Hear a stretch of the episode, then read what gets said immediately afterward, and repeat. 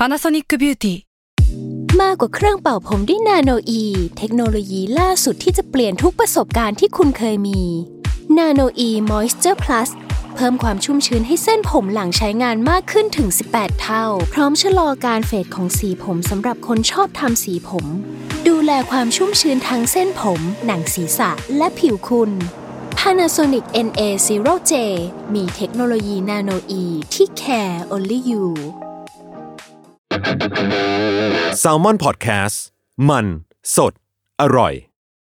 ก่อนจะเข้าสู่รายการนะคะ บอกไว้นิดนึงว่ารายการของเราเนี่ยดูดวงตามลัคนาราศีนะคะสำหรับใครที่อยากทราบว่าลัคนาราศีคืออะไร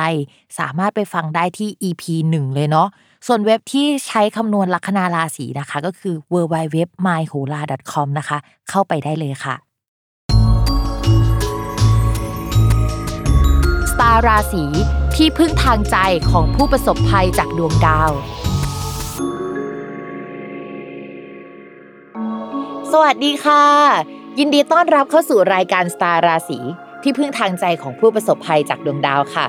แล้วก็วันนี้นะคะ ต้อนรับกลับมาที่สตูดิโออีกครั้งหลังจากที่เราอัดที่บ้านกันมาหลายสัปดาห์แล้วนะคะ EP นี้ก็จะเป็น EP ที่ 37 ค่ะ จะเป็นดวงระหว่างวันที่ 28 จนถึง 4 กรกฎาคม 2564 นะคะ แล้วก็วันนี้เนี่ยก็มาพร้อมกับข่าวดีหนึ่งเรื่องเลยก็คือ มีดาวดวงหนึ่งนะคะ ที่เรารอคอยว่าเขาจะย้ายเมื่อไหร่นะคะ แล้วก็ เขาก็ย้ายแล้ว ย้ายวันที่2นะคะก็คือดาวพุธค่ะ ดาวพุธตอนนี้มันไม่ย้ายใช่ไหมหลายคนก็จะเห็นว่าเออชีวิตของเราในช่วง 2 เดือนที่ผ่านมามันไม่ค่อยก้าวหน้าเลย คือมันจะมีบางเรื่องที่เราคิดวนเวียนอยู่ตรงเนี้ยแล้วก็มันก็ไม่ขยับไปข้างหน้าสักที ถ้าสมมติว่าใครที่ส่งผลในเรื่องความรักก็จะเฮ้ยอยากกลับไปหาแฟนเก่าไหมหรือปัญหาที่มีอยู่กับแฟนตอนเนี้ยคือเราคิดมันแล้วก็แบบเราหาทางออกให้มันไม่ได้อะไรประมาณนั้นน่ะนะคะ ช่วงนี้เนี่ย มันก็จะขยับไปกว่าเดิมแล้วสำหรับคนที่มีปัญหาเรื่องความรัก ส่วนเรื่องอื่นๆก็เหมือนกันนะคะ ไม่ว่าจะเป็นการเงินหรือการงานนะคะ แต่คำว่าขยับของพิมพ์เนี่ยไม่ได้หมายความว่ามันจะขยับไปในทางที่ดีขึ้นสำหรับทุกคนนะ แต่ว่ามันก็มีทิศทางที่ชัดเจนหรือว่ามันแสดงผลสักที เช่น ถ้าไม่ได้ก็ไม่ได้แบบชัดๆสักที ไม่ใช่เอ้ยได้หรือไม่ได้อะไรประมาณนั้นนะคะ ส่วนคนที่ได้ประโยชน์จากมันก็จะได้ในแง่มุมที่ชัดขึ้นกว่าเดิม โอเค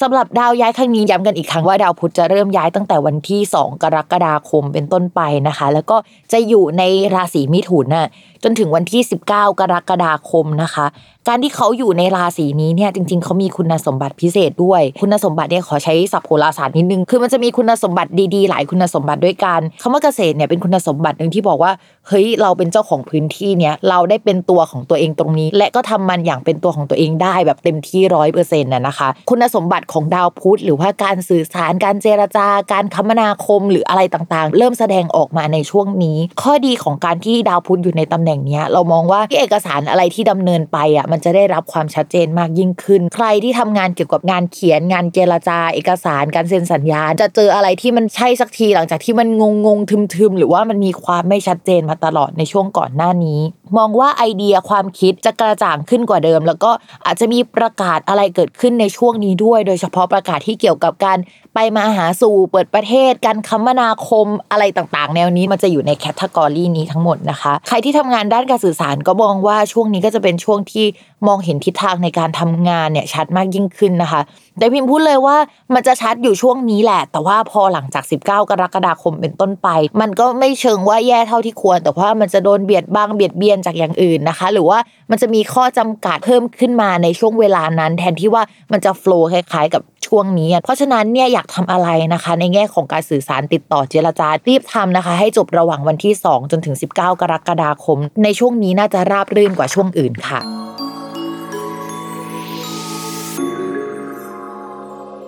ชาวลัคนาราศีธนูนะคะ ใครที่ฟังราศีนี้เนี่ยก็จะรู้ว่าเราเป็นคนลัคนาราศีเดียวกันเนาะอ่าทีนี้เรื่องการงานนะคะ ช่วงที่ผ่านมาเนี่ยพิมมองว่างานที่ทำมันไม่ใช่งานหลักของราศีธนู แต่มันเป็นงานโปรเจกต์ลองโปรเจกต์ของคนนู้นโปรเจกต์ของคนนี้ ที่มันผุดขึ้นมาตอนนี้แล้วเราก็อยากจะทำตอนนี้ ทีนี้ไอ้ดาวพวกนั้นอะมันเดินออกไปแล้ว แล้วก็ดาวที่มาใหม่อะค่ะ คือดาวที่เป็นงานหลักๆของราศีธนูซึ่งมันเป็นดาวพุธดาวพุธเนี่ยมันเป็นดาวที่เกี่ยวกับการติดต่อสื่อสารเจรจางานเขียนการพูดคุยนะคะ ก็มีแนวโน้มว่าชาวราศีธนูก็จะกลับไปโฟกัสเรื่องนี้มากยิ่งขึ้นความรู้สึกของชาวราศีธนูในช่วงหลังจากนี้ก็จะเป็นแบบนี้นะคะ ก็มองว่างานหลักของชาวราศีธนูที่ชาวราศีธนูรับผิดชอบอยู่อะมันก็จะขยับไปข้างหน้ามากกว่าเดิมหลังจากที่ว่าหลุดออกจากสมองเราไปสักพักใหญ่ ก็ยินดีกับชาวราศีธนูด้วยนะคะ ใครที่จะเรียนอะไรในช่วงนี้เนี่ยก็จะมีโอกาสที่จะมีความจำที่ดีหรือว่าจำอะไรได้ง่าย เหมือนกับก่อนหน้านี้เราอาจจะอยากไปเรียนอะไรเก่าๆที่เราเคยเรียนอยู่แล้วอะกลับไปทบทวน แต่ชีวิตหลังจากนี้มันจะเป็นอะไรใหม่ๆและเป็นไอเดียใหม่ ๆ ที่เกิดขึ้นในช่วงนี้ได้นะคะสำหรับใครนะคะที่ทำงานด้านเอกสารติดต่อเจรจาพูดคุยดาวที่มันอยู่ด้วยกันในช่วงนี้ก็คือดาวพุธกับดาวอาทิตย์ มันทำให้งานที่เราโฟกัสไปมันจะเป็นงานที่เป็น paper เอกสารน่ะค่อนข้างเยอะนะคะ ช่วงนี้อันนี้แหละคือหลักๆ ที่ราศีธนูจะต้องทำค่ะ ต่อมาค่ะในเรื่องของการเงินนะคะ ในช่วงก่อนๆดาวศุกร์เนี่ยมันทำมุมกับลัคนาที่ทำให้ชาวราศีธนูมีรายได้เข้ามามาก แล้วก็เงินหายเข้าไปมากเหมือนกันนะคะ แต่สัดส่วนเนี่ยเงินเข้ามาเยอะกว่า ตอนนี้ดาวศุกร์อะมันเดินออกไปแล้วนะคะ ในช่วงนี้ก็จะทำให้ราศีธนูยังคงมีรายจ่ายค่อนข้างเยอะ และต้องระมัดระวังให้ดี เป็นช่วงที่ทำงานอะได้งาน แต่ไม่ค่อยได้เงินสักเท่าไหร่จากก่อนหน้านี้ที่ได้เงินจากอะไรก็ไม่รู้แต่ไม่ค่อยได้งานนะคะ เพราะฉะนั้นช่วงนี้เงินเก็บหายหน่อยนะคะ ถ้าเอาเงินไปลงทุนก็จะไม่สามารถเอาเงินออกมาได้ในช่วงนี้ก็ต้องระมัดระวังค่ะ ต่อมาในเรื่องของความรักนะคะ คนโสดมีคนที่ถูกสเปกอะเข้ามาพูดคุยได้นะคะ แต่เป็นการพูดคุยที่มันดู on topic มากเลยอะคือ มีเหตุให้ต้องคุยกันอาจจะเป็นเรื่องงานด้วย แล้วก็ เป็นการพูดคุยที่มีเหตุมีผล ไม่ใช่การพูดคุยในเชิงโรแมนติกอะค่ะ เพราะฉะนั้นเจอคนที่ถูกสเปคถูกใจมีการพูดคุย แต่ว่าอาจจะไม่ได้คบกันนะคะ ในช่วงนี้ ส่วนคนมีแฟนแล้วนะคะ หลังจากที่แฟนไปเจอมรสุมใหญ่มาแบบว่าโหหลายเดือนติดนะคะ ตอนนี้แฟนของชาวลัคนาราศีธนูกลับมามีชีวิตที่ดีขึ้นแล้ว แล้วก็สามารถพูดคุยอะไรได้